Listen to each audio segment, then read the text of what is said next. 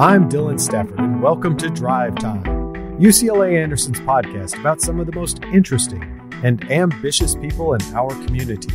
Available on iTunes, Spotify, Google Play, Stitcher, SoundCloud, and TuneIn. This is a special coronavirus edition. Um, I have an incredible guest today. Joel Searls is, uh, is a graduate of UCLA Anderson, class of 2017. Joel is a veteran of the United States Marine Corps, and that was his world before he came to graduate school. He reinvented himself during graduate school with a commitment to create a career in entertainment.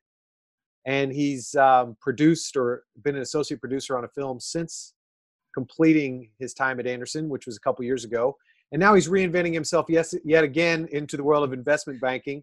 But he's got a long-term vision that he wants to, you know, be one of those people who calls the shots on what art gets funded. So, um, so you're you're in for a treat, I think, because um, I love to find fascinating people. And and so, uh, with no further ado, Joel, sorry for the long preamble. Welcome, welcome to Drive Time. Thanks for uh, being game to do this. Thanks for having me, Dylan, and thanks for the nice uh, and great intro. Uh, pleasure to be here. I'm rolling with, we're all rolling with the punches here in the uh, COVID nineteen uh, epidemic. So you know, hopefully we can bring some positive light to folks uh, through the podcast as well. Well, I would like I would like to do that. Um, you're an impressive human being in general, just because mm-hmm. you're very proactive and entrepreneurial. Um, Thank you. But and we and God bless you. We recorded this interview six weeks ago. The world was a very different place. February 13th, when last we spoke, contrasted to uh, March 19th, where we are right now in the year of our Lord 2020. Um, last time I wanted to tell the story of of your your your military background and then how you use the MBA to pivot into your your entertainment world and now you're you know you're really the business of entertainment that you're you're also creating for yourself mm-hmm. but but from from six weeks ago to now it's also i want to grab your perspective like as a as a member of our armed forces you've had a career that trained you to deal with the possibility of much chaos, much ambiguity, and life or death consequences. And mm-hmm. 99 out of 100 of your fellow Americans have not had that training. So here we are in this moment, and it's a serious moment. And we're having a national, a state, and a local level conversation about what's the appropriate way to respond to this. So I'm going to tell your story a little bit out of sequence. I, I really want to just kind of tap your brain as a Marine and a participant in civilian society. Like, mm-hmm. what's your take on on where we are? What do you tell your friends? What do your friends tell you? What you know, the ideas that that current and future Anderson folks are listening to this podcast. What would you share with your fellow classmates, your fellow alumni? That's a great question, and uh, you know, looking at it from a uh, you know pair of glasses that have the marine shade to them. Yeah, you know, definitely teamwork is what needs to be focused on uh, on the local, state, and federal level. I think I think everyone realizes that or should, um, and I think that in teamwork you have the you know how your impact and decisions affect others as a greater good or bad and you know, I think the most important thing is to you know make sure you're practicing the social distancing because there's a lot of elderly people that could suffer greatly if this uh, COVID 19 really takes off, which we don't want it to. We're trying to stop the curve. And I, I think it's important to, you know, be prepared, but, uh, you know, have some common sense and, you know, buying 20, 20,000 rolls of toilet paper uh, is ridiculous. Uh, it's important to be stocked and, and, and set, but uh, you know, I think there's a selfishness that's uh, running through certain individuals or, or groups of, of, people that uh, you know it's not healthy for the society as a whole.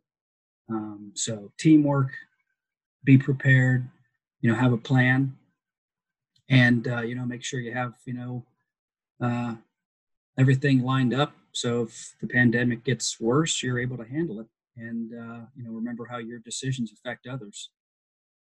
That's the big one teamwork yeah mm-hmm. right you know um yeah. e pluribus unum we're all in this together exactly Uh, teamwork was how we survived uh, and won World War II.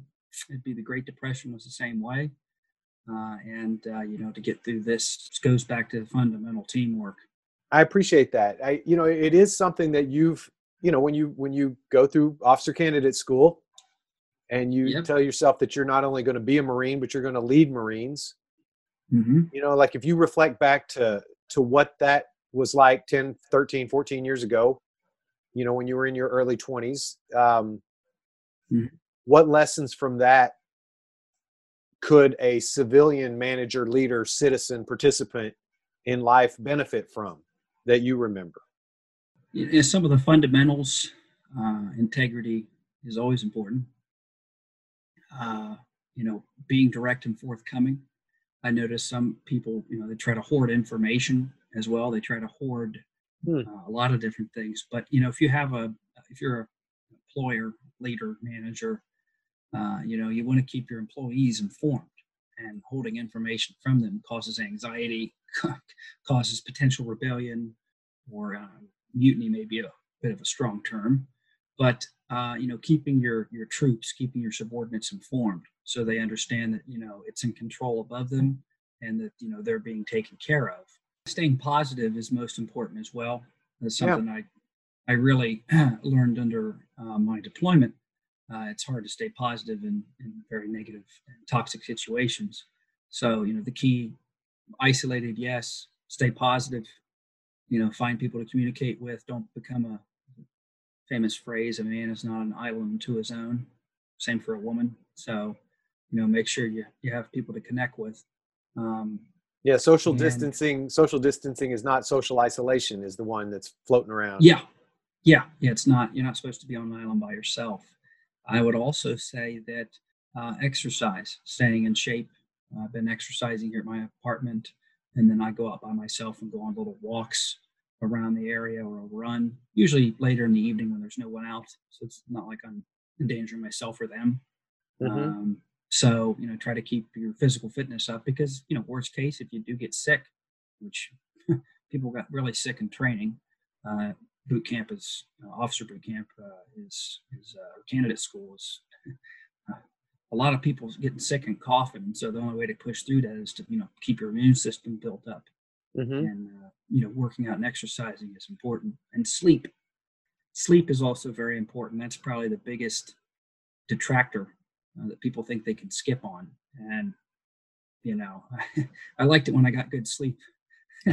when I could, and when I couldn't, you could definitely tell. You still push through it, but you know, fundamentals, fundamentals. I think were taught there, and that's still can be applied uh, today uh, here in Los Angeles. Well, thanks. Yeah, you yeah. you know, you were trained to go to places that people don't want to go to and deal with chaos that people would rather wish away. Right. And and and be the beachhead, you know, be the mm-hmm. first to fight. Um such that, you know, the greater good can keep going forward. And you know, it's a cliche to clap for veterans, but it's it's a good cliche. you know, there's a reason for it and I'm I'm just reflecting, you know, yeah, we we have been through World War II. I mean, you know, like I was a history major, so I love the the long view. Um, and you know, and, and challenge, right? It's it, we're going to innovate. We're going to, you know, nothing creates innovation like a constraint. And here, mm-hmm. you and I, we were scheduled to have this conversation in person today in my brand new office in the new Marion Anderson Hall you know, but we're not obviously doing that. So we're going to use whatever bandwidth Zoom is going to give us from your apartment and my wife's office, and we're going to wing it. I love what you're saying. Like keep it, keep it to first principles, right? Am, am I going to eat? Am I going to exercise? Am I going to sleep? Am I going to stay in a team mentality? Mm-hmm. Am I going to keep my eye on unity? Um, I don't need a year's worth of toilet paper, really. Um, and it's it's it's a cliche, but right people people respond to stress differently and i've been i've been trying out the you know just with my own team like can we practice compassion with ourselves? We have applicants who don't know. They want to you know like they're going to get admitted to anderson in round two. We're going to admit round two next week. We're we're on task. My team is working hard remotely to make sure that the round two decisions are released and how are people going to respond is this the right year to start grad school? Right, we're going to have right. we're going to have um, remote instruction for UCLA for spring quarter. How long is that going to last? Um, you know, I would hope and pray that it's over and that we resume instruction within the spring quarter, and we don't know. So, um, to me, like why why get a graduate degree? It's it's to it's to invent yourself as a full grown grown up with the best toolkit possible. And you know, the Marine Corps training you've had trained you how to be a soldier and to lead some of the toughest soldiers. And then, you know, a graduate degree in management is about how to lead non-soldiers into the the chaos of of just managing a modern organization. But even a modern organization can have to deal with windows like what we're dealing with right now in society. Absolutely, uh, and the fundamentals of leadership still apply. Uh, I did want to make one point here, and I, I, any Marines listening to the podcast uh, know uh, there is a difference between a Marine and a soldier. So we don't. The soldiers are Army, and then Marines are Marines. We're soldiers of the sea. Uh, so uh, just FYI, um, I'm sure Marines have led soldiers, but that's when they're in charge of like a joint task force, or Excellent. like maybe they're they're in special operations or something and they're leading like Rangers or Green Berets. But um, you know, I, I, definitely was trained to lead Marines and understand. Through the training, they try to get you to understand humanity, which may sound strange, but uh, and understand how people operate. It's like a PhD in organizational behavior, or at least from like a leadership standpoint. It really is. Um, Thank you for the thank you for the yeah. clarification. Yeah, I was obviously yeah. speaking with layman's language and not the specificity of of of each of the branches and how how you relate to each other. Because exactly what I meant to communicate was you are trained to lead elite Marines, and that that's like an inside outside yes. responsibility. I got to get my own house in order before anybody yeah. out there is going to give me the credibility to listen to my words in a in a in a in a moment of stress or crisis. Exactly. As uh, Coach Wooden used to say, it was uh, discipline yourself so others don't have to. Yeah, I love that. Dis- yeah, Coach. great Wooden, quote. Yeah, yeah. If if if we learn it in practice, it'll it'll show up in game time. Well, enough of COVID nineteen. It's it's fun. It's real. It's not fun. It's not. it's very real. It's uh, yeah. it's it's the topic of the moment. But you, there's this other story that I wanted people to know about you. So yeah, um, let's let's kind of look at the let's go to let's go to your you know where'd you grow up and how'd you get to the Ohio State University and become a theater major? Because people don't know this about you that you were a theater major before you became a Marine. Tell people a little bit about your your background.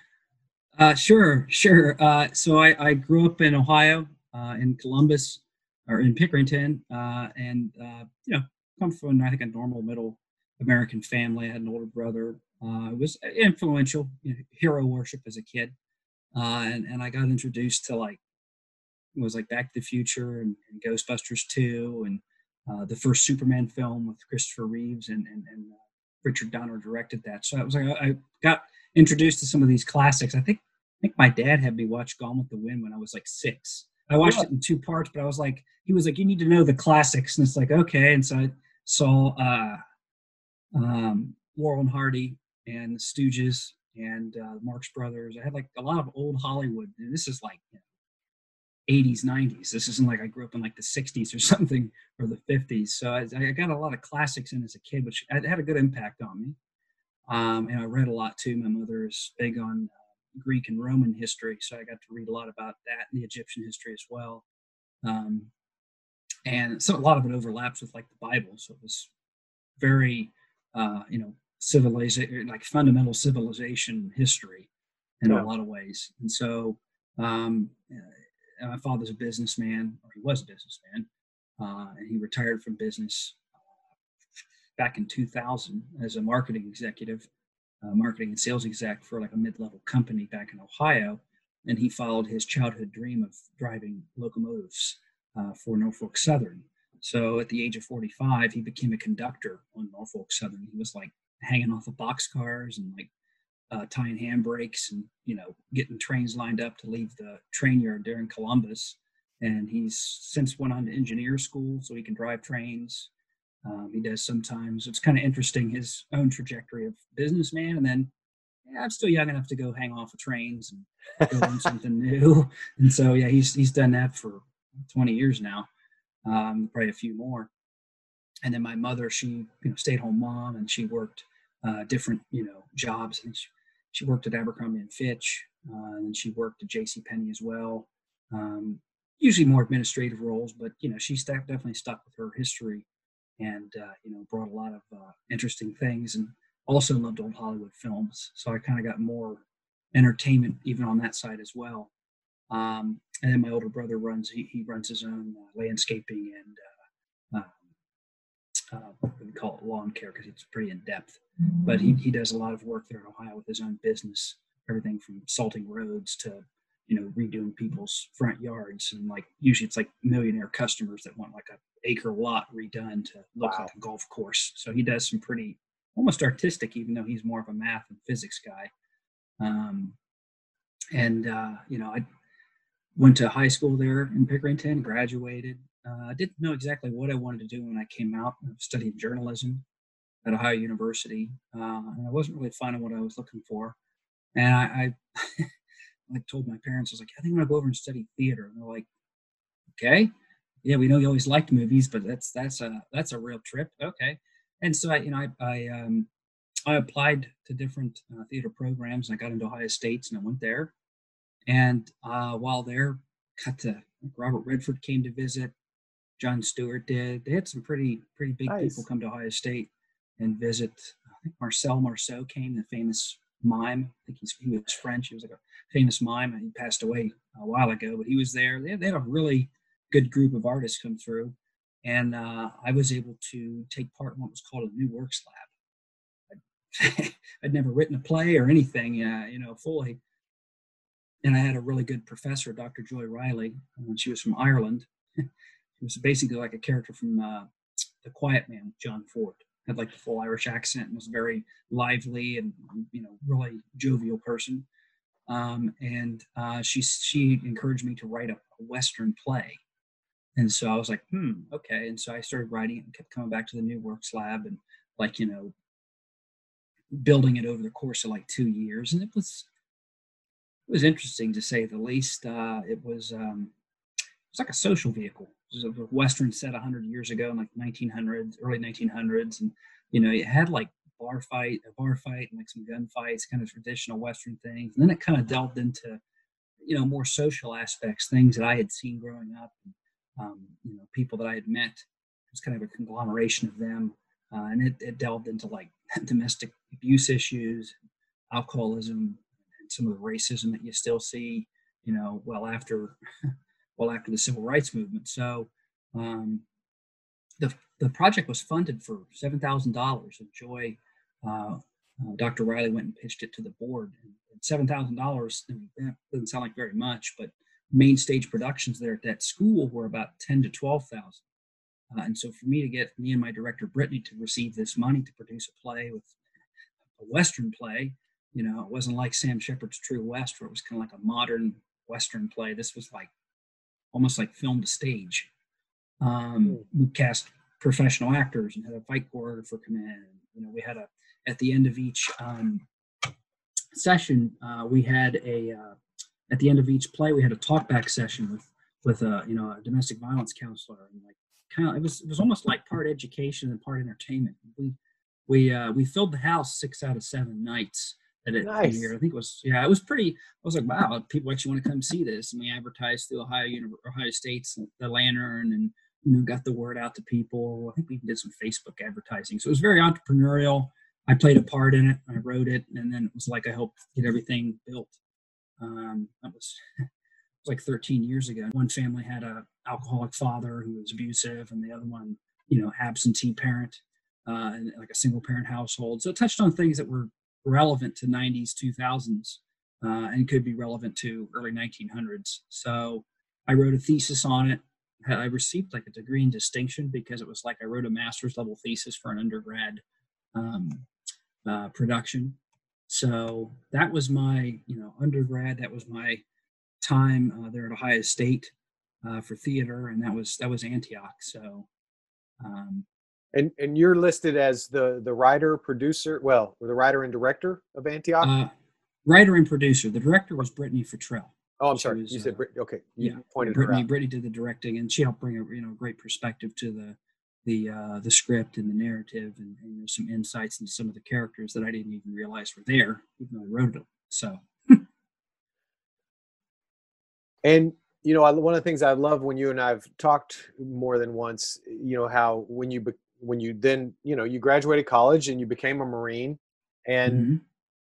you know you, there have been times where you thought that actually you know actually a degree in theater was actually good in the world of becoming a leader of of of Marines.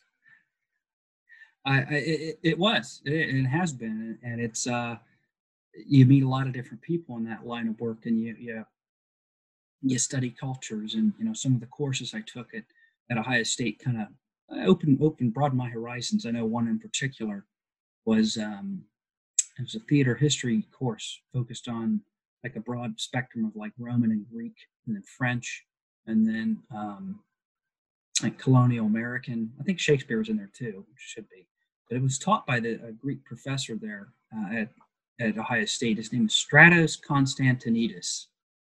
Stratos Constantinidis. I, I, haven't talked to him in years, but that's a distinct name. And he actually had a military background in the Greek military, so he like taught like a very structured, like thorough, like it was very cultured. The class was very cultured. He'd let me kind of like once in a while bring in like a film clip to show. And he's like, "How do you know these classic films?" I'm like, "I'm like, I just like them." He's like, "Wow, I haven't met too many students that enjoy these." These like, he's like, "I watched these films as a kid," you know.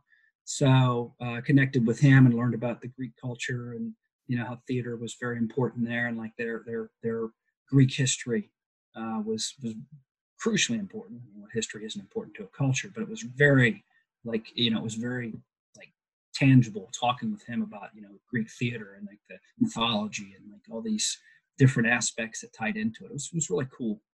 Um, so you know that that definitely gave me like a culture background. So it helped me connect with people too. Uh, I, some people may say, "Oh, I can't believe that," um, but I could be shy as a kid, and I could be mm. very friendly. But then I could also be like quiet and kind of like standoffish. Um, you know, it's just in different situations. I've gotten more comfortable as I've gotten older. I think you're supposed to. But uh, growing up, like there were points where it was like I just, you know, didn't didn't do too much, uh, you know, socializing outside of a small group of friends or a core group of friends. Uh, and you know, after having done Ohio State, which is a huge school, and yeah. then having spent time trying to cast a project and connect with people and you know develop something that I've never done before um, you know, and my professor Joy was from Ireland, and then Stratos is from Greece, and you know, there's these different people from across the globe. Actually, one of my professors, uh, Dr. Alan Woods, he got a PhD, I believe, in theater from USC. You know, okay, and he, and it was in the early '70s, and he actually had a class with O.J. Simpson. That O.J. Simpson came up to him and was like, "Hey, Mr. Woods, can you recommend me to an acting coach?" And so he was like, "Yeah, I gave OJ a phone number for an acting coach back in the early '70s." I'm like, hmm, "Wow, interesting, interestingly small world, uh, you know, for a professor."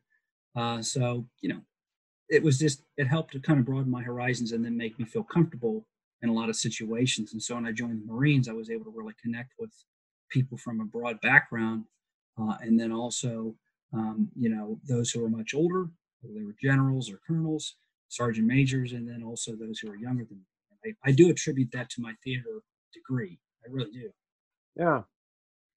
Well, and you know that idea that we we we play roles in life. You know, father, father, friend, son, cousin, wife. Uh, you know, we we leader, um, and and to to realize that you know there's there's an opportunity when we step into a role, a new role at work, a new promotion.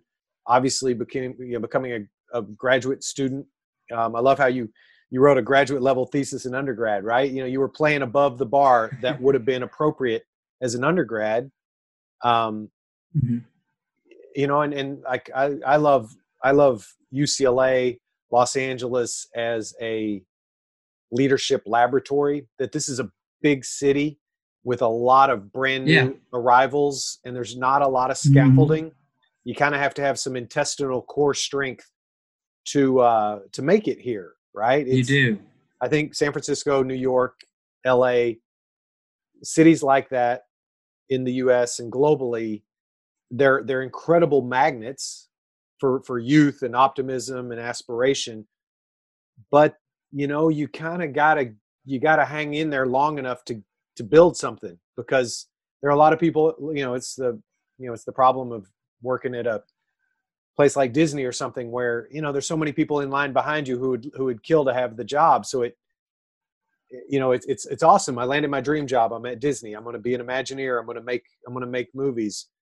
But there's also this kind of pragmatic pragmatic pressure of wow i better deliver because people right behind me will will if i if i don't keep up they'll they'll want to well let me do it um so you know Mhm. theater as you know like when you occupy the spotlight you know in a performance when you occupy the spotlight as a leader in a company in a moment in the moment we're living in in the in the greater world do, do you fill up the space and what what do you have available to you you have your character Yeah. you have your education you have your training and then you have the moment and you know it's it's it's one of those things so you know in a in a performance in antioch you wanted six out of seven sold out nights to to really appreciate the creativity of your cast Yeah. um, as a leader of marines in a combat Mhm. moment we have an objective and the goal is to achieve the objective and to bring people back and as a business leader we have a good or service and we want our good or service to be in the Mhm. choice group and at the top of the choice group to a discerning public. And people have choices and people have substitutes and why are they going to choose us and why are they going to choose us this year and next year? So you know how does one learn to be the ceo of their own life is a question i like to pose to new mba students. You've promoted yourself by earning a graduate seat at ucla you've promoted yourself into a Mhm. trajectory whether you were doing it before or not you're definitely doing it now you're going to be the ceo of your life. And you trusted ucla and we're going to take a good trajectory and make it a better trajectory. We're going to give you something higher to aim at. And the tools and the network and the confidence that you can raise your sights to that higher trajectory. And then you can deploy yourself and and be the best self you can be. So the the, the themes i'm trying to pull together because I, I love the richness of your life joel you Thank you. you right you you just a you're you i have a lot of veterans and, and active duty men and women in the program whom i respect very much and and i have i have the subset of the liberal artists and the creative types who who bring their their joie de vivre and their perspective. And you know and you need all these different voices to make a great learning community. But i love your story because you you you you you overlap two worlds that don't so often overlap. And you've you've reinvented yourself multiple times in your life you know with the with the theater education and then your active duty service. Mhm. and then you you come to UCLA and you reinvent yourself yet again that you you want to be somebody who makes a career in entertainment and now now you're in your fourth chapter where you're reinventing yourself as an investment banker with congratulations for the the uh, spring internship that you've just stepped into the last month Thank you. Thank you you. only you only posted it on LinkedIn today. It was a little bit like you know, it's, it's always that trick with LinkedIn. When do you? When's the appropriate time to put the good news on there? It's it's actually like a, a modern. It's a modern dynamic that we all have to wrestle with, because you put it up there and it's official, and you know as as you have a as you have a life with different chapters, you want to honor the chapter before. As you step into the chapter now, as you plant the seeds for the chapter that comes after that. So. Sure, sure. Yeah, the uh, the Marine Corps. Uh, it was a vacation most of the time. I swear. Oh, I'm sure. Uh, I'm sure. Yeah, that's that's that's in the brochure for joining the Marines. It's a vacation. It is. You deploy to these beautiful countries and get a lot of sun, and people are just all friendly. Um, that's not true. um, I, I did want to touch, you know, the purpose. uh, You know, becoming a Marine, something was was very important to me, and I felt it was the, the best way for me to serve my country, um, and and take part in the family lineage of military, you know, service and history. Uh, and while I was, you know, in the Marines, I decided to transition. I, I wanted to get an MBA. I looked at different opportunities. I really explored a lot of different uh, ways to go.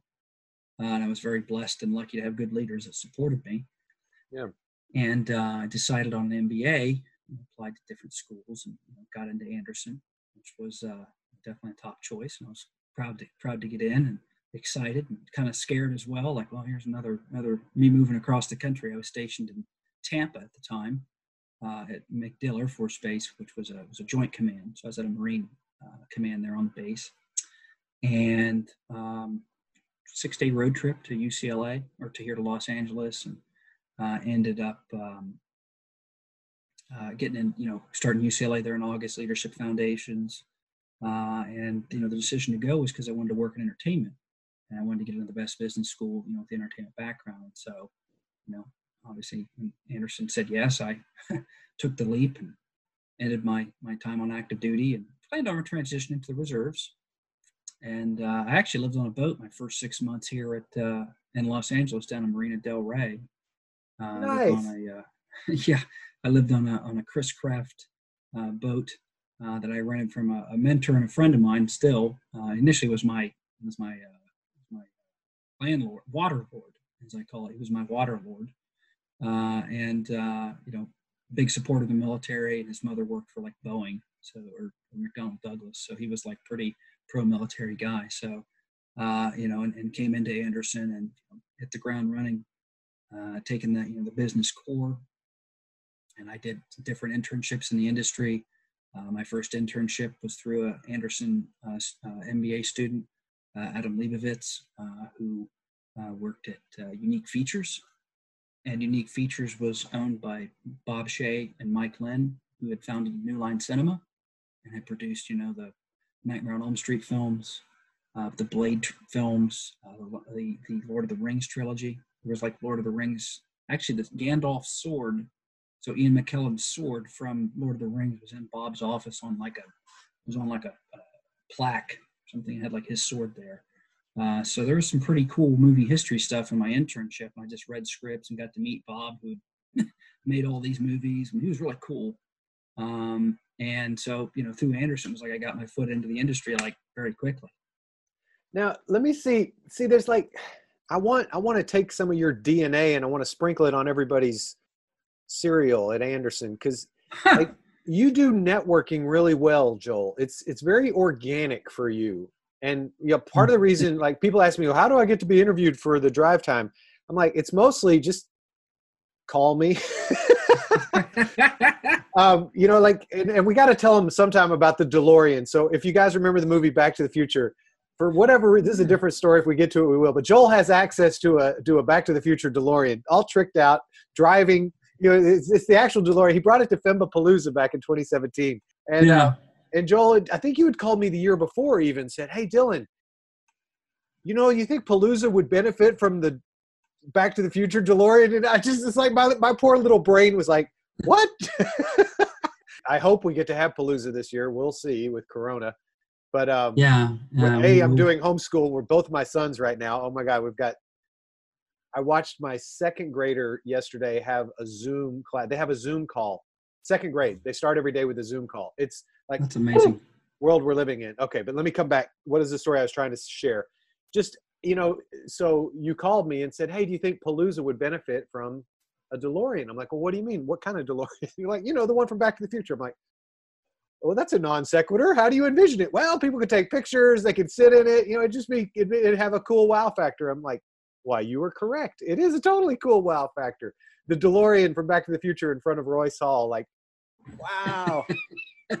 but that's not what I want to riff on. What I want to riff on with you, or what not even riff, I want to ask like you're very organic in how you how you are aware of people around you. I mean, you see it in your commissioning mm-hmm. pictures. Like you're you're bringing, you're really good at inviting different communities of your life into your current and your future building life. And I would love to clone some of that or or offer some because it's uh, like you, you and I talked in our in our prep, you know, like hard to believe, but sometimes you're a shy person, or maybe you said it in the interview right now. I have that quality too. I get paid to talk for a living, so I've gotten more comfortable with it. Right. But you know, there were, you know, in a lot of my 20s, it's like, I didn't, this, don't push me out in the spotlight exactly. Sometimes I wanted it, but a lot of times, like, so anyway, long, long lead up for a short question. How do you coach people? How do you lead people, like, not in a Marine situation, but in a business situation? How do you encourage people to both face to face network, but also digital network? How do you track people? Is it all in your brain? You put it in a digital structure because you're really good at it and you've done it in Thank your you. military career and now you're doing it here in Los Angeles and I think it's a it's a learnable skill. I'm sorry, this is way too long of a question. Joel, talk now. Hold on, let me get a drink of water real quick. yeah, exactly. Yeah, Uh, Joel just aged a year with Dylan's never-ending question. I've got to go shave real quick, Dylan. Yeah, thank you, thank you, Rapunzel. Rapunzel. um, it's ridiculous. I still can't grow facial hair. I'm in my 30s, like I'm still Oh my still god. baby face. No, I'm kidding. um, uh, you know the the. It's a great question. and I'm trying to think of the way to answer it. Yeah, um, I think it's a it's an internal mindset. There was a Marine I worked with who uh, he helped assist ROTC. He was an, an enlisted man getting his education to go be an officer, nice. and his name was uh, Christopher Kakis, K A K S. He was a he was a gunnery sergeant, and then became an officer, and he became an infantry officer. Like he was a really, uh, I liked him. You know, some people didn't because he was stern, but it's like you know, if you did the right thing and took care of people and didn't lie to them, you were fine, and you shouldn't be lying anyways as a Marine officer. Um, and so, but Kakis made a comment. He said, "I can do a lot of things with somebody if they have the right attitude." Mhm. and that was like the willingness to learn you know willingness to grow and push themselves out of their comfort zone and really do it not just talk about it 'Cause some people talk oh i'm out of my comfort zone well, well how is that and is that actually making you grow and i don't sometimes i don't know if people are but uh, Kakis was able to like he just said he's like you can do a lot if you've got the right attitude and he's like you really need to pay attention to that and you know he was kind of it was encouraging for me and also was kind of like you know i think a, a, a good sounding board because i had the right attitude to continue learning uh, you know, I feel I still do, Mhm. um, which what brought me to Anderson, what brought me to, you know, kind of reach out. So I think grounded, being grounded, knowing yourself and having the right attitude. And I would encourage people uh, to take an acting class. And that may seem like, you know, this isn't like, hey, go out and become a Hollywood actor. It's really easy. You know, it's never been easy. I mean, whether it was the 30s or silent films or now or 50 in the 60s, like it's never been easy to be an actor but the skill set that you know a lot of actors have is connecting with people and like being able to kind of like listen on an intuitive level you kind of develop that muscle that uh, i guess that intuition and you know I, i'd i'd recommend like a you know a, meisner class sanford meisner had a method. I'd recommend a meisner class. I'd i mean uh, i'd recommend you know doing some public speaking. I think toastmasters is good. Um, and i think uh, just having the curiosity when you're with people to ask them genuine questions because people can tell when you're genuine and when you're not. If you're the real deal it seems to you know people seem to open up to you. And i i like to think i'm a genuine person or you know forthcoming or i know who i am. I know my identity. I don't try to be something i'm not i Mhm. think that people pick up on that when they're like okay like he he's not trying to be something that he's not he's just himself. Uh, and and that can come you can hone that skill set through an acting class through and a good acting class not some hollywood we're going to make you a star acting class but somebody who's like studied like stagecraft in new york or stagecraft in london or stagecraft in san francisco. I think that's where you actually gain it. And some of the instructors i had uh, in my undergrad dr riley mandy fox who'd studied at yale and had worked uh, she worked off broadway or broadway i can't remember. You know they were very much like you know you have to ground yourself to be natural. And i'm like hmm. And you just kind of learn that when you're around those types of people. And, and they were good they were good actresses. And i had some good acting coaches that were men as well. And it's kind of like you just picked it up and then i went into the service. And you had marines who were this you know very much they knew their identity. There wasn't going to be any you know what you see is what you get or that's what you're supposed to be and and i had you know enlisted men especially were that way officers you have to be tactful and you have to um, you know play play politics as, as as always happens in any organization but a lot of the enlisted men were pretty much like you know i was like hmm, there's something to that so i you know i tried to that's why I had enlisted men there at my uh, promotion. You know, mm-hmm. that I've been promoted by officers in the past, colonels and captains and stuff. But you know, at that point in time in my life, I, I wanted Jason and Andrew there uh, because you know they would they would tell you the the God's honest truth, and I've had colonels and generals tell me the same. I guess just uh, uh, acting classes, being mentored by good leaders, I think is important. You have good leaders there at Anderson that can mentor people. Mm-hmm. Um, hope I'm not giving too long of an answer. Just ah, I gave you me. I gave you a five minute question. You know. so tell me, Joel, how do we get to world peace? Well, let me reference Henry Kissinger's book, Diplomacy. You know, it's like let's and, go back talking, to it. First original to, prime the, source. The, yes, prime source. Henry Kissinger. Go ahead, Henry. Yeah. Um, I'm, I'm kidding. Um, well, well I, so I, I mean, I hear a couple things like, you know, be true to yourself, know, know yourself first. Um, and if I could just observe some things that I've, I've seen with you and you could say if these are accurate or not, but you know, it's consistency, you know, you, you'll ping me every six months. Yeah. Um, you're, you're interested in your own life and you seem to be hmm. interested in the lives of people around you. Hmm. You know, which is is, is our is we can tell a little bit of the running with the devil story. Like mm-hmm. you were aware of the script, you were aware of other scripts, but but yep. you actually became kind of a bridge. Like this this script is more than just an average script, and then Ooh. you were you were playing that connect the dot role. Um, we haven't talked about so. Anderson at all. I know you've got some cool pictures. For, you know, you were an active student while you were here. You yes. did, the, you know, you did the study abroads. You went, you know, you didn't just hang out with FEMBAs. You met full timers. You met executive MBAs you met you know dean osborne his mentorship opened up career pathways for you i dean osborne's been great he's been very kind and very uh, you know he has a, a, rooting in the military he was rotc at stanford uh, mm. in the 60s hmm. I believe he achieved the rank of captain in the army before he got out and then he continued his studies at stanford um, and so he was very uh, he runs the, the, entrepreneurship boot camp for veterans i was uh, one of the uh, TAs or one of the mentees there. So I had, I had a great chance opportunity through him. Oh, tell Professor people a little bit about that. That's that's like a total hidden jewel within Anderson. So to tell oh, people, about, tell them the full fantastic. title. Yeah, and, yeah, the Entrepreneurs Boot Camp for. It's Entrepreneurship Boot Camp for Veterans (EBV), and Al Osborne uh, is the head of that. Um, and he uh, brings in you know professors, Eric Sussman being one of them, along with quite a few other great ones um, who come in and give like basically entrepreneurship classes to veterans. I think Derek Alderton has been in there teaching, which I, I took about every class I could of his at Anderson. Uh, he was a McKinsey partner, but also a um, he was a clearance diver in the Australian Navy uh, hmm. in his during his undergrad days, and he went to a military academy in Sydney, He earned a scholarship. So Derek was he, he brings a lot to the table when he teaches veterans because he is one and he understands it, and he also understands business. He was an investment banker too, and a McKinsey partner, so he was an interesting guy. But Derek uh, is one of those great uh, professors who, who Dean Osborne calls on at different times, and so you you know you kind of different veterans can apply, and it's like a it's, it's three weeks online and one week in person if it hasn't changed. Um, and so you do three weeks online, and you're you know I've had like five or six uh, uh, mentees as I was the mentor. Um, I think I misspoke earlier. I was a mentor and like a TA, and like I helped go through the different part of the curriculum and get the students, you know, lined up. And I read through their business plans and commented and tried to, you know, give my best, uh, you know, intu- intuitive and, and, and, strategic response.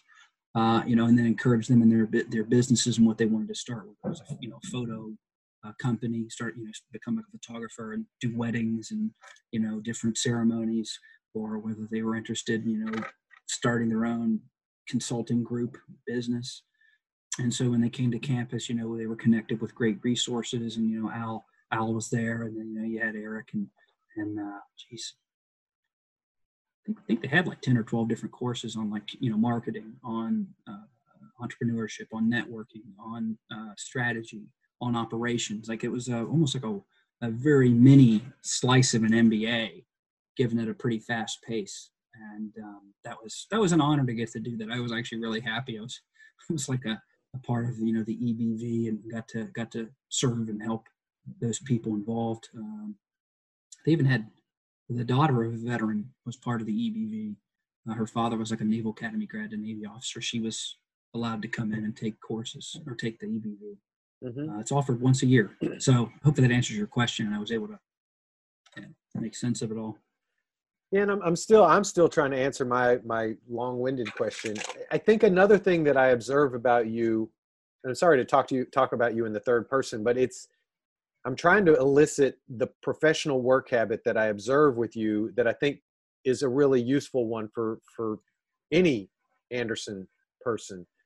I you, you also seem to have a pretty good eye for excellence or you, you you seem to appreciate excellence talent character quality in in people around you. Like I, I just noticed that and then you you seem to like then try to find a place where that can connect with with a need.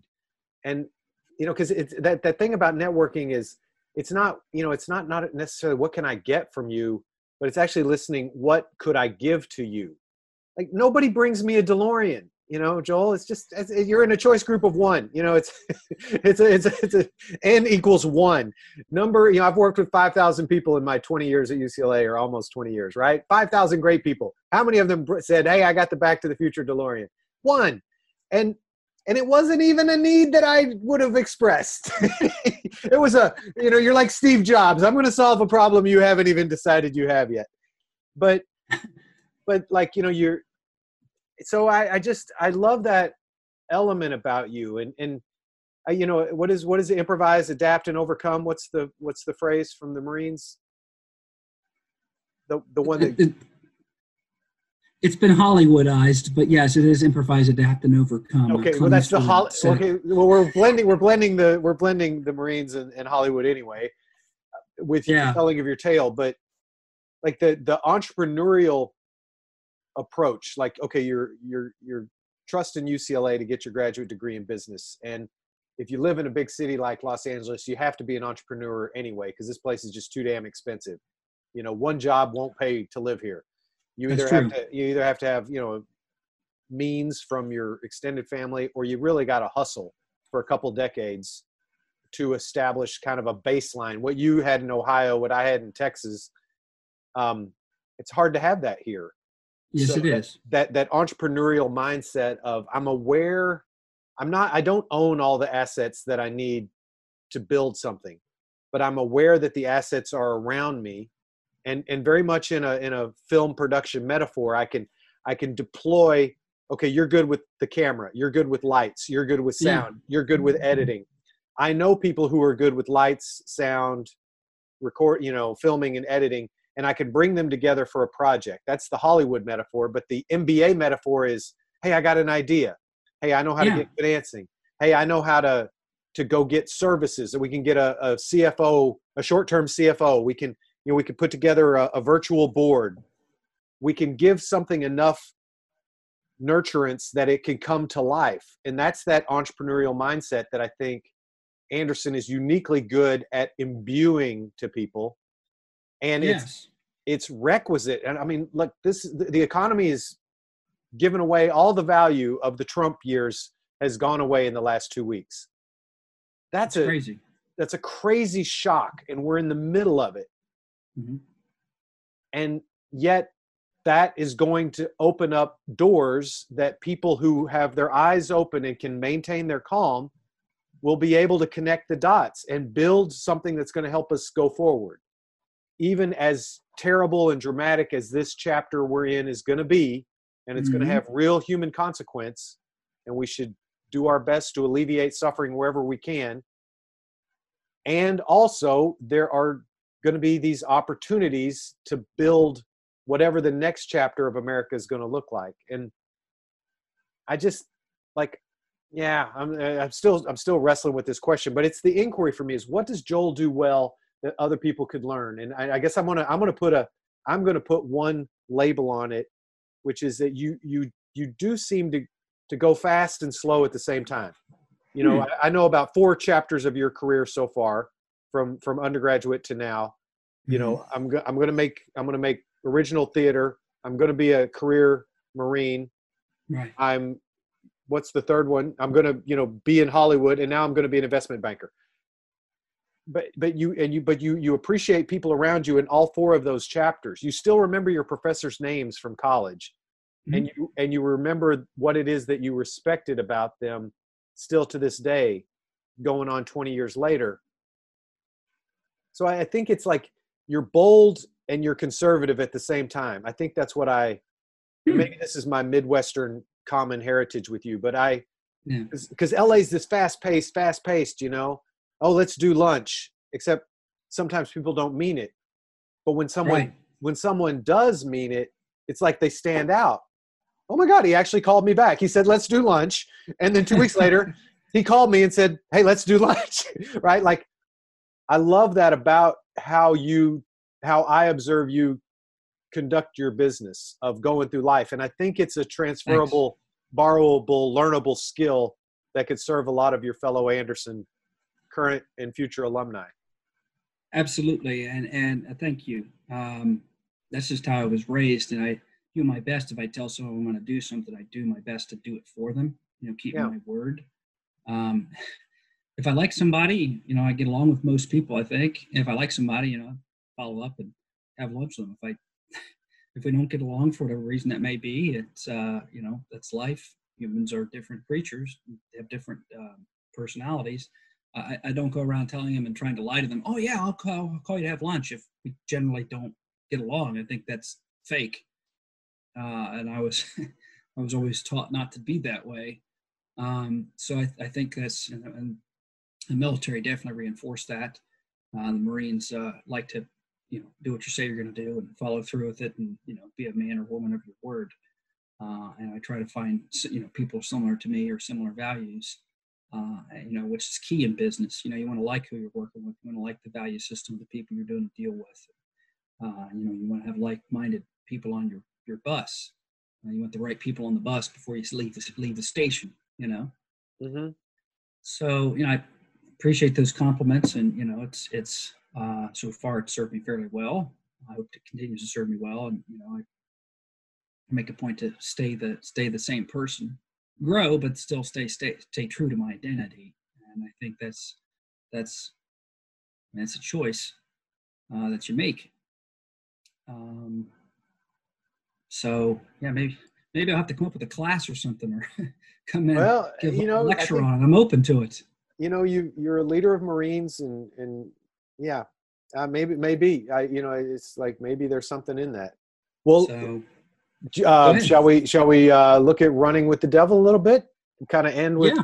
with this fun chapter. So run it run it with the devil. Uh, Nicolas Cage, um, Laurence Fishburne. Fishburne. So yeah, did, did did you want to touch on my experience there at the agency? If if yeah, you you tell the story as as you like sure. to tell it. Once I graduated from Anderson, I went over to uh, I started at a mailroom at a talent agency, and you know it was kind of a, a drastic move in some ways, but it was probably the best way in and I worked there for about a week, and I ended up finding my way to uh, a managing partner's desk. Andrew also was a Marine, uh, and he reps some big clients: uh, Aston Martin, uh, Laurence, uh, Fishburne, Thomas Jane. Trying to think some of the others. He had he had quite a few, and we hit it off. And I started as his assistant, and within a couple of weeks, I took the the bold move of being like, "Hey, Andrew, I've got a script you should read." uh, and it's written by a retired SEAL, and it's based on his experiences, uh, in, you know, with the drug trade in South America. And uh, Andrew's like, okay, and he'd done a lot of internal financing and M and A work there at Paradigm, so it was kind of like it's like partial consulting, partial financing, partially, you know, helping Aston Martin get you know into the uh, entertainment industry more than what they were just with mm. James Bond or some of their other you know uh, films they'd been featured in and then it was like talent, like putting Laurence Fishburne into a film, Thomas Jane. It was like a conglomeration of entertainment work. It was not this one, you know, putting people into commercials or TV shows or movies. It was like five or six things, you know, and conversations with billionaires on the phone and conversations with Don King and conversations with Alec Baldwin. Uh, it was interesting. And so I worked for Andrew there for about a year uh, at Paradigm. And while there, it was like, you know, he read the script, came back, said, I want to meet this guy, Jason. If he wrote this, you say he's who he says he is, it'd probably be awesome. and so they hit it off real well. And uh, Jason came back with funding for the film and started casting Andrew's clients and, and you know sending legit offers that had you know financial backing. And we, we, we cast quite a few people into the production, and Laurence was really happy. And uh, you know they filmed in Mexico, they filmed in Colombia. Wow. yeah, they actually like they went down to Colombia and filmed there, which some beautiful, beautiful shots of uh, the Colombian countryside uh, and, and the country itself. And once they came back, uh, you know, Jason had done so well and knocked out of the park. Uh, you know, Paradigm clients were really enthralled with him, and uh, he received some good endorsements, and they signed him. And then I helped Jason get. Uh, I introduced him to his current manager, who was a former agent at Paradigm, to help get me get me into the mailroom. Hmm. Uh, and you know, I, I, while I was there, I and it was it was the literal mailroom. This not a figure of speech. There's no. There's... I was delivering mail. I delivered mail. I delivered boxes of wine to people. I delivered scripts. Uh, I drove. I think I had a couple of trips across the city going to get stuff for people or drop it off to them. Now this uh, is during. A, this is during FEMBA or. This is after. This is I graduated in June is, and then I started in August in the mailroom. So and you know it's. I apologize. I want to go back to where you were, but just to keep the reality in your story so you weren't, you know, this wasn't the two hundred fifty thousand dollar post MBA job. No, it no. was not. This was the no. you know, minimum wage Hollywood start out just like everybody else did. Yeah, and, and you know, I, I don't know how to tell people that part of your story without them going, "What? I thought it would all just be instant," you know. But oh not. no, I wish it was. It was not. It was a lot of unpaid internships and me working and calling people and reading scripts and doing coverage for free, which is not anything uh, to do with a lot of the business school stuff. That was just something I enjoyed doing on the side. And, um, you know, most importantly, uh, was, you know, I, I used the entrepreneurship classes to shrink my footprint. You know, mm-hmm. I set it up to where I didn't have a car payment. I set it up to where I had like good, reliable transportation. I had my suits and stuff. And I very much downsized. I downsized exponentially in a lot of ways and just, you know, kind of did what John Wooden had always talked about. You know, you just set your path, and you know, every day you're doing like the same thing, and you keep getting better and better every day. You keep doing the same thing and keep building that network. And so, you know, his his you know, uh, Coach Wooden was, from what I read, was very regimented, which people kind of know. Yeah, and I used that in my thought process on top of what my Marine training was. It was kind of like, okay, you know, get to work early or you know early at the agency, read some scripts, do a little bit extra every day.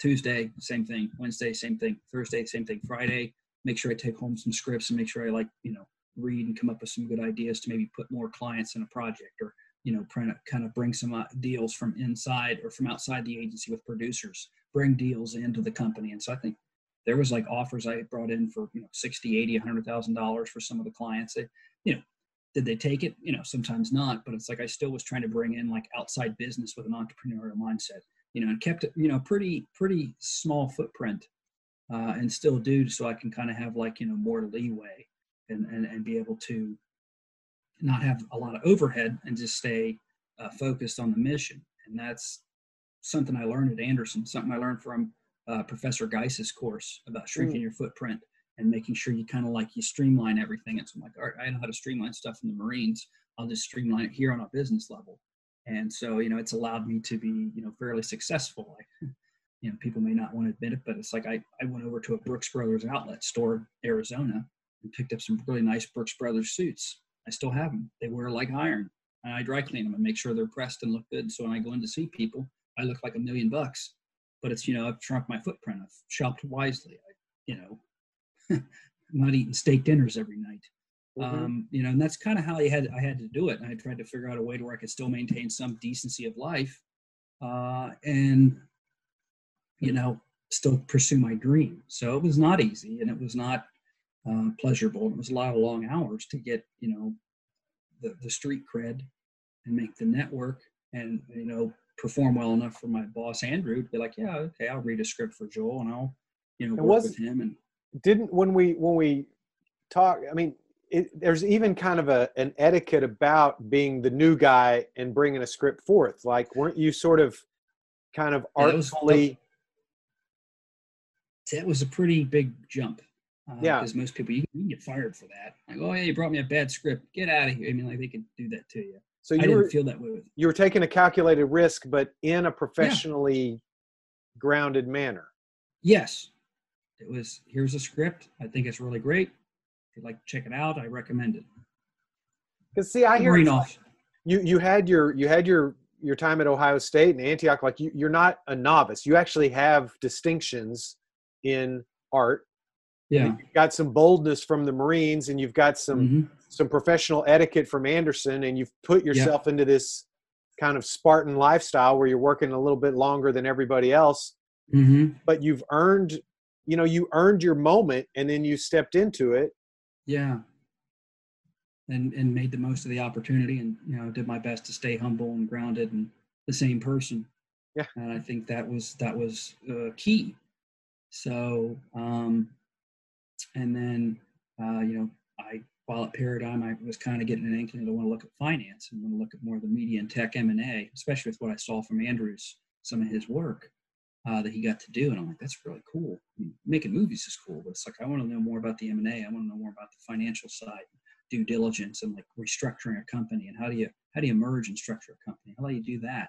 And so it was like, you know, I talked to different people in the industry, those who transitioned from, um, you know, agency or sales side to media and tech investment banking, people that did TMT consulting as well, high level firms. I got on the phone with a lot of different people, veterans and non veterans.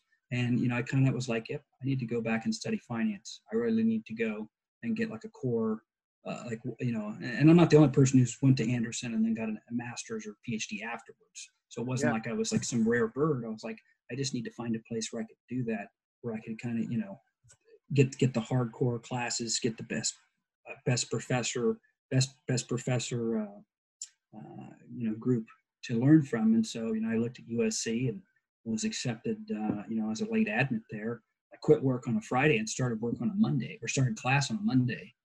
Uh, so I didn't get a lot of transition time. It was definitely like you have to do it now or don't. I'm like, I'm gonna do it now. And And this was this is a full time then master's degree, a specialized Yeah. master's degree that you got after your MBA. Yeah, it's a one-year full-time degree. Uh, you know, it's like hundred feet deep in finance and Yeah. valuation and M and A and business law and things that like just totally build on what I learned at Anderson and totally build on what I learned in the agency world. So And, and I cannot means- make this up. I, I got to I got to just show you this. Where's my recent? So while we've been talking, I don't know if you can see that. That's Evan Bouffides is called about 429. Uh, so about 10 minutes ago, while while you and I are having this interview. So he's the he's my counterpart at USC. He's the assistant dean of admissions for Marshall, for their executive, their um, what do they call? MBA PM and their daytime MBA. So you know, as much as we like to say, you know, UCLA USC rivalry, you know, in this town, those are the networks, and you They now have a foot in both of those. And and we do talk to each other. And you know, Harvard has MIT, and and Berkeley has Yep. Stanford, and and we have USC, and it's you know USC undergrads are typically our second most represented student, but well, it's either USC or Berkeley. So, and and Yeah. and here you are being a lifelong learner. You know, you you Yep. got your Anderson MBA, but you didn't know you were ready for that sort of deep dive in finance. You took your you took a broad array of electives while you were here, and so now three years after after your MBA, you're going to get one more degree because of this fourth chapter that you're building, which is this kind of I want to be you know long term so tell people what you want to build with all this because it's fascinating to me Thank you. Uh, you know, it's it definitely was. It's it's you know going from theater to an MBA to theater to the Marines to an MBA to you know a lot of high level quant. And I've had to really sit down and you know uh, get to the fundamentals of a lot of mathematics uh, again, which was it was a challenge, but I'm really glad I did it, and it's made me I think ten times a better business person, ten times a better professional. Even as a Marine, I think uh, still a reservist. Uh, I still serve uh, in the Marine Reserves in the uh, Entertainment Media Liaison Office. So I'm a consultant to Hollywood for Marine projects, and uh, I've got to establish relationships with DreamWorks. Uh, and actually got to say hello to Steven Spielberg back in December because we were there to meet with the exec. Spielberg walked through. I was like, he was like, "Hey guys," I was like, "Hello, sir." Like, I got to, I like, wow, it was really him. Um, you know, it's kind of like a pinch yourself moment yeah um, and, and and so you know I've helped establish relationships with Warner. We're working on one with Disney and some others. Uh, and so it's like I still kind of use like my business mindset and relationship building and the things I learned at Anderson and at USC in my reserve capacity. like I didn't I don't shut that off. Um, and so, you know, when it comes to what's next, you know, I the more and more I spoke to different Anderson grads and USC grads and veterans, you know, the more and more I wanted to work in investment banking and understand media and tech and how how important that was uh, for an industry that you know private equity is a part of CAA. Private equity is a part of William Morris Endeavor. Uh, you know, and a lot of firms are going that way, and a lot of studios have you know former investment bankers and consultants in TMT that work in their strategy departments. So it's like you know, studios are are, are it's not Jack Warner and Walt Disney reading a script or telling one of their producers or brothers to go make a movie because it's cool. Oh yeah, go make Casablanca. That's great. It, it's that doesn't work that way anymore. You know, yeah. at that point in time in Hollywood, it was oh Humphrey Bogart's in this. People will show up to see it, and they kind of did. Oh, John Wayne's in this, or or or or Ava Gardner, or Marilyn Monroe. Oh yeah, they're in that. Grace Kelly. Yeah, people will go see it. It's a good script. You know, well, Hitchcock will, will direct it. That doesn't exist. I mean, yeah, you still got people that'll go see a Spielberg film or a Lucas film, or um, they'll go see uh, you know a cutting edge you know Oscar nominated film but it's it's you have to there's a real strategy to it now they kind of want to build an intellectual property and they want the, the fan base and they want the you know it's it's very much a, a, a almost like it's become a, a very strategy business strategy focused over over as opposed to just you know uh, a gentleman who loved artwork and and and, and animation mm-hmm. you know mm-hmm. building his own studio with his brother roy you know, and then taking off in the 40s and 50s and then building a theme park. Like that's kind of, you know, it's just a different era of, of, of the world and of the industry. So yeah, there's a reason for it because in the long run, like you really need to know the banking, you really need to know the mergers and acquisitions. I feel if you want to have like a, a long-term game in the industry, I could be dead wrong. I could be totally wrong. I just don't think I am. So that's that's what leads me onto this path. And actually, I, I find a lot of the work fascinating. It really is the in-depth to look at the numbers and the projections and the, the modeling and the um, you know building building a pitch deck and you know being able to like really believe in what you're selling and having metrics to do that. Like that that works for me, hundred yeah. percent. So does that answer your question? Yeah, yeah. I mean, you got a fascinating life. It doesn't fit in a soundbite, and and and that's that's the kind of life you know i i'm you know it's taken us two tries to tell your story.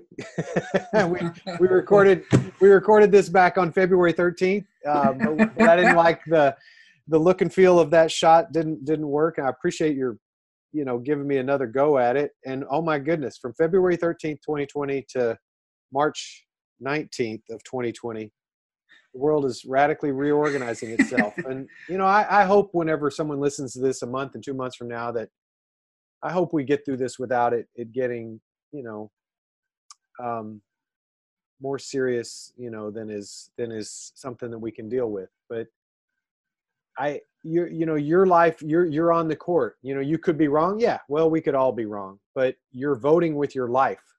You know you've i love you. You've you've shrunk your footprint you've you've put yourself on pathways that are thought through and yet they involve risk. But what's you know that whole thing what are you going to regret at the end of the journey? The the the things you tried that failed or the things that you didn't try? Yeah I, I, definitely you know you have to live that way in life to where you don't want to have a bunch of regrets. And you know there's been times where i'm like well i wish i would have done it this way. And i thought well if you have those thoughts now in the future and that doorway opens up take the opportunity. Don't sit there and wait for somebody to come ask you. You know, I think we all have that in life where it's like, ah, I should have said something, but I didn't. Yeah. But I'll say something next time. And you just need to make sure you say something next time or you, you take the action next time. Because uh, if you don't, you just keep making the same decisions and keep making, you know, four right turns and going in a circle. I've been here uh, before. yeah, this seems very similar. to, to quote the Matrix, I've been down this path before. Yeah. Take the know. other pill. Take the other pill. exactly. Exactly. So, uh, you, you know, um, you know, in the next decade, you know, it'd be, it'd be great to be a, you know, working somewhere in high level finance and still have my hand on the entertainment industry. And you'll be coming back and guest lecturing or teaching your own class. I can just see it. Well, I'd think, love to. You I think that's going to happen. I think it's going to happen. So I appreciate it, Dylan. I appreciate your kind words. Well, um, any any last thoughts you would share? Um, you know, this is an extended version of Drive Time, but hey, we're in a moment in history where people got a little free time on their hands. So, this is Joel Searls. Um, he's a Marine. He's a man. He's a person. He's a human being on the planet trying to make a difference um, and and really putting himself at play to be a person that people will trust and listen to. So you can make art. I mean, you're really it's it's an amazing combination of chapters, the four chapters of your life, just even as I observe them. But any any things you'd want to say to current students, to future students, to alumni?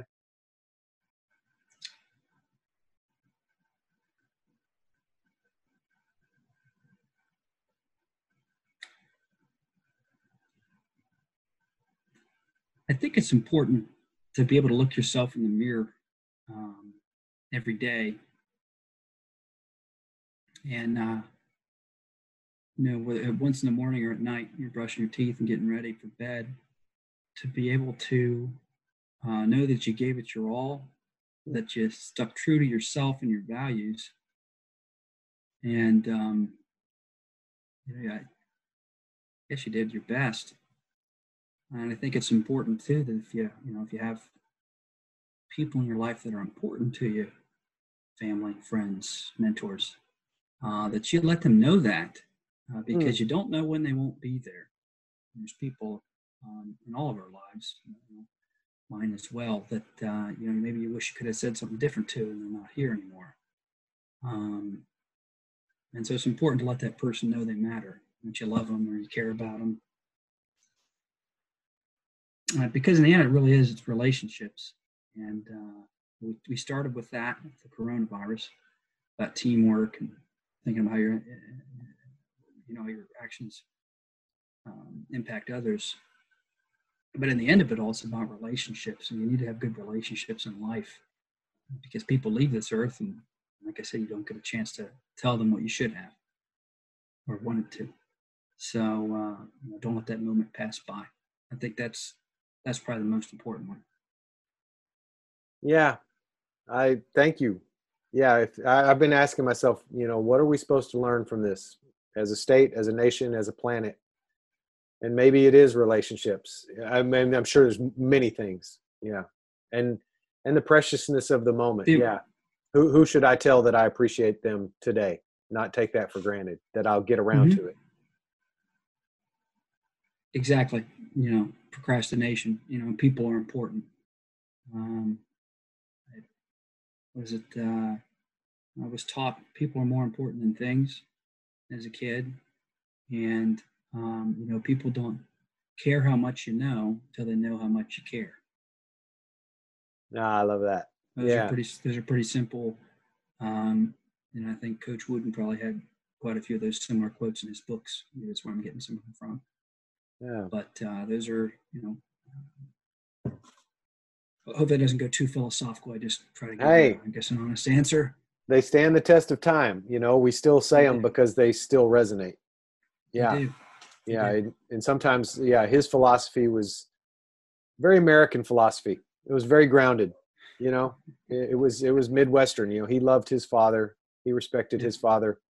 His father gave him very clear boundaries and, and he lived w- within those boundaries in his old fashioned kind of way. And he made a huge, you know, he's, he's a unique human in American history, let alone UCLA history. Coach John Wooden, and what a wonderful, what a wonderful person to um, to bring forth here as we as we complete our conversation. So, absolutely, uh, you don't win wars with guns and bullets. You win it with people first. I think that's that ties into that same more of a traditional value system and, and uh, old fashioned, but stuff works. Yeah. You know? Yeah. So. And we're in a moment now where we don't we need solutions that work because we're it's a it's a pull together moment. And um, it's a pull together be sane be mm-hmm. be sober kind of moment. And uh and we've been through moments like this before and we will comport ourselves appropriately and we'll create a future that our kids can inherit someday. Absolutely. Absolutely. It's kind of has a has a, a sense to it. Not exactly but a sense to it of like september 11th it does. Same type of like attitude you have to have yeah. Um, so, anyways, it's been a pleasure, Dylan. Thanks for uh, an honor to be on the show and appreciate you listening to some of my stories and, and having me on, extending it, extending the time. So pleasure. All right. All right. Well, everyone, this is Joel Searls. Look him up on LinkedIn. Follow his uh, next decade as I will be doing. And uh, Joel, just thank you very much for your time.